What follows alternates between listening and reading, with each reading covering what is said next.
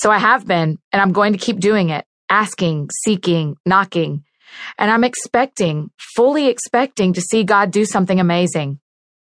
I like looking for things, looking for deals on a new pair of boots, looking for my friends in a crowd at church, looking for the ball to hit the back of the net when a soccer player takes a penalty kick. But I'm not looking for a miracle. I'm watching for one. It's a subtle difference. But when you really think about it, the way you use the words and the way I use the words show you how they aren't exactly interchangeable. When I'm watching like a sunset or a movie, I know it's going to happen. Things we watch for are bound to happen. We aren't hoping, we're expecting. When you show up at a theater to watch a movie, you aren't there with your fingers crossed, hoping the screen starts showing a film. You expect it. You may have to wait a few minutes for it to start, but it's coming.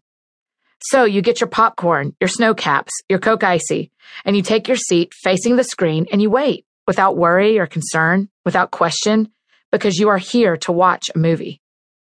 That's why I'm watching for a miracle, because I'm believing it is coming. I'm not looking for a miracle like you look for a rainbow, fingers crossed, just hoping you'll maybe see one. I'm watching for a miracle like I watch a movie, because I'm expecting one. I got to Florida on that Sunday morning, flying with my friends, running from the boy named Matt.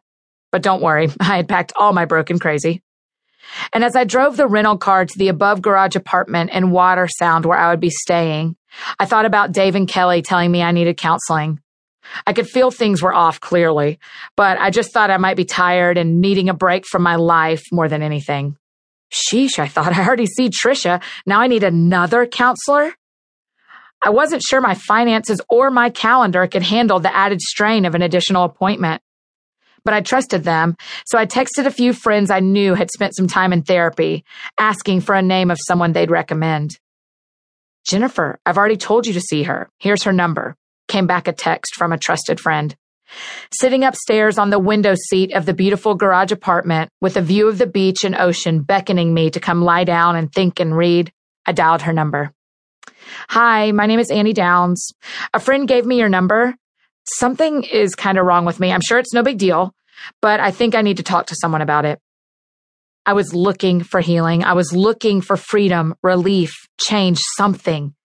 I needed the broken crazy to go away, and I needed to find the real Annie. The 9-year-old Annie was never coming back, but could I find a healthy adult version of me with all my past and all my present? I was looking. I was searching.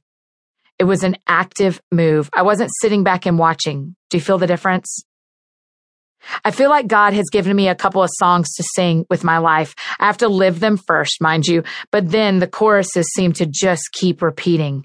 No matter how many stages I stand on or how many conversations I have or how many books I write, a few common themes come out.